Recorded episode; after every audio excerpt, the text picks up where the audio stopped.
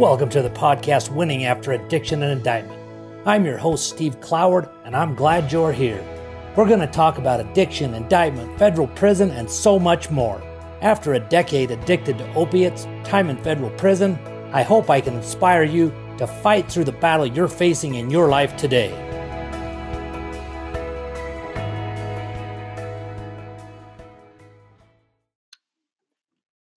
Hello, hello, it's Steve Cloward with your podcast, Winning After the Fall. Today, I want to talk about a couple of things.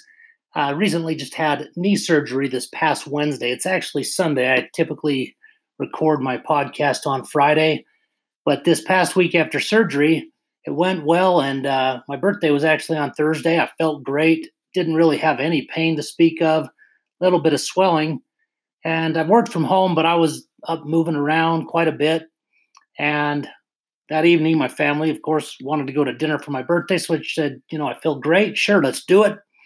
And so we went out to dinner.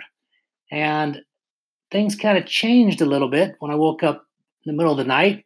Felt a little bit sore. Uh, kind of struggled to sleep on and off through the rest of the night. Friday morning, boy, was my knee sore. And not only was the swelling in the knee, but it was now down all the way down my calf and into my foot and toes and things were just not comfortable. I was now in quite a bit of pain. And so today I want to talk about mindset around that pain because uh, some of you may know that the late Stephen Covey, he once said, I believe it was in Seven Habits of Highly Effective People, he said, You can't change the fruit until you change the root. So, what does that mean? You know, the root to me is the mindset.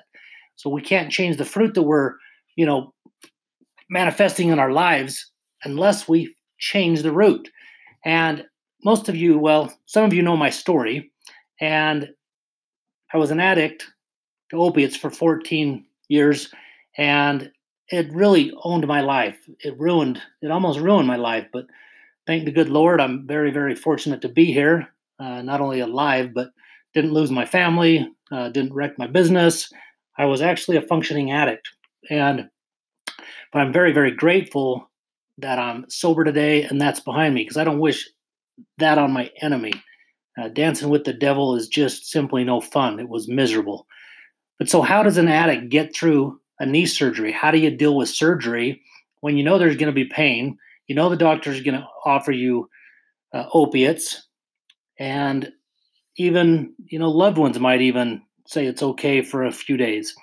Well, the first thing you have to do in dealing with your mindset around this is you have to believe that you can do it without because if you don't you're going to focus on what? You're going to focus on the negative part of it.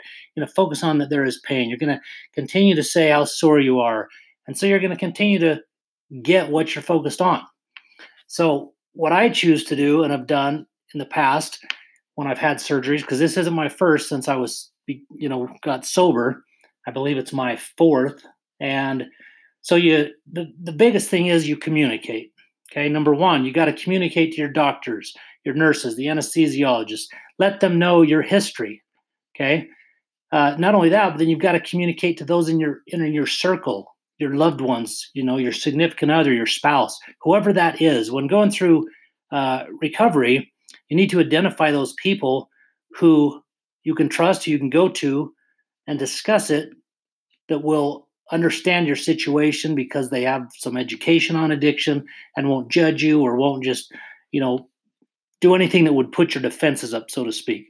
So that person, you know, is, is my wife. Um, but I also talk to all my doctors. They're very well of my history. That's one of the first things I did when I got sober, let all of them know. Um, so that's the first thing you do. But then, secondly, it's what medications are there that could help um, alleviate some of the pain, some of the discomfort. And there's, you know, some non-addictive, non-narcotic, non-narcotic uh, pain relievers, um, such as Toradol. And that's what I was given.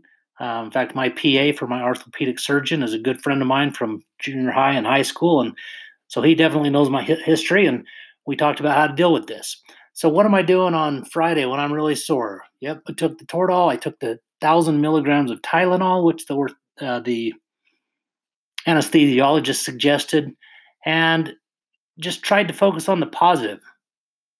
Was I sore? You bet. Um, did it hurt to get up? Did it hurt to move a bit? You bet.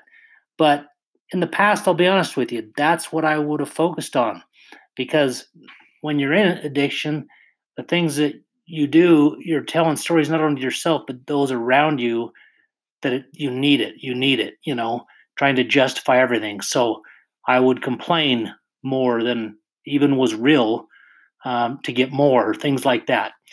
So now that the tables are turned and I want to stay sober, I want to have the life that I have, I know how powerful mindset is. I have to change the root because I want a different fruit. I want a different outcome in my life through a surgery. I don't want any opportunity of relapse. So I focus on the root. And that is to tell myself it's not that bad. Hey, this is great. It's improving. This is as bad as it's going to hurt. Then I'm in great shape because it's only going to get better from here. So it's really important what we focus on and what we tell ourselves. Our mindset is everything. What you think about comes about. Where energy goes, or emotions flow where energy goes. So you've got to be very careful about what you focus on, what you're thinking about. If, if you haven't experienced this, I would challenge you to look at your life and look at what you have versus what you don't have in any area that you wish you had something better, something different. And then be honest with yourself. Ask yourself, how do you look at that area that you're not getting what you want? How do you think about it? How do you deal with people involved in that area of your life? Is it positive? Is it negative? Are you around positive people or negative people? Um, you know, it's like they say, you're going to become the sum of the five people you hang around the most. So, who are you hanging around? Are they positive people? Are they pulling you down? Are they negative? Are they always focusing on the problems, not solutions? So that's one thing I can't stand. I'm a problems solver type of that's my focus. And so I hate it when people come to me and tell me the problem. Now I have no problem if they come to me to define what the problem is, if they then tell me this is what we're thinking uh, we're going to do to solve this, then fantastic. But don't come to me and don't focus on your problems, and then that's the end of it, because you're going to just keep having problems that you focus on.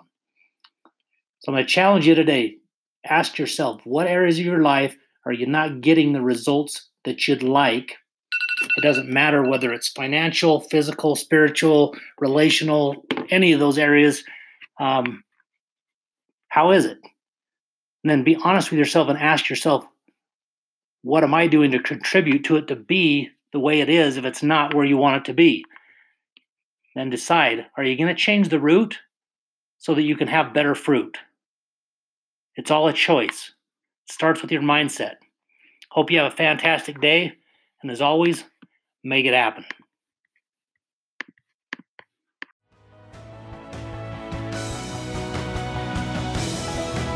If you know someone that needs to hear this, share it with them, send them a text, a DM, an email, or share it on social media. Tag me in your Instagram stories, and also go over to iTunes, keep the reviews coming to help strangers find the show.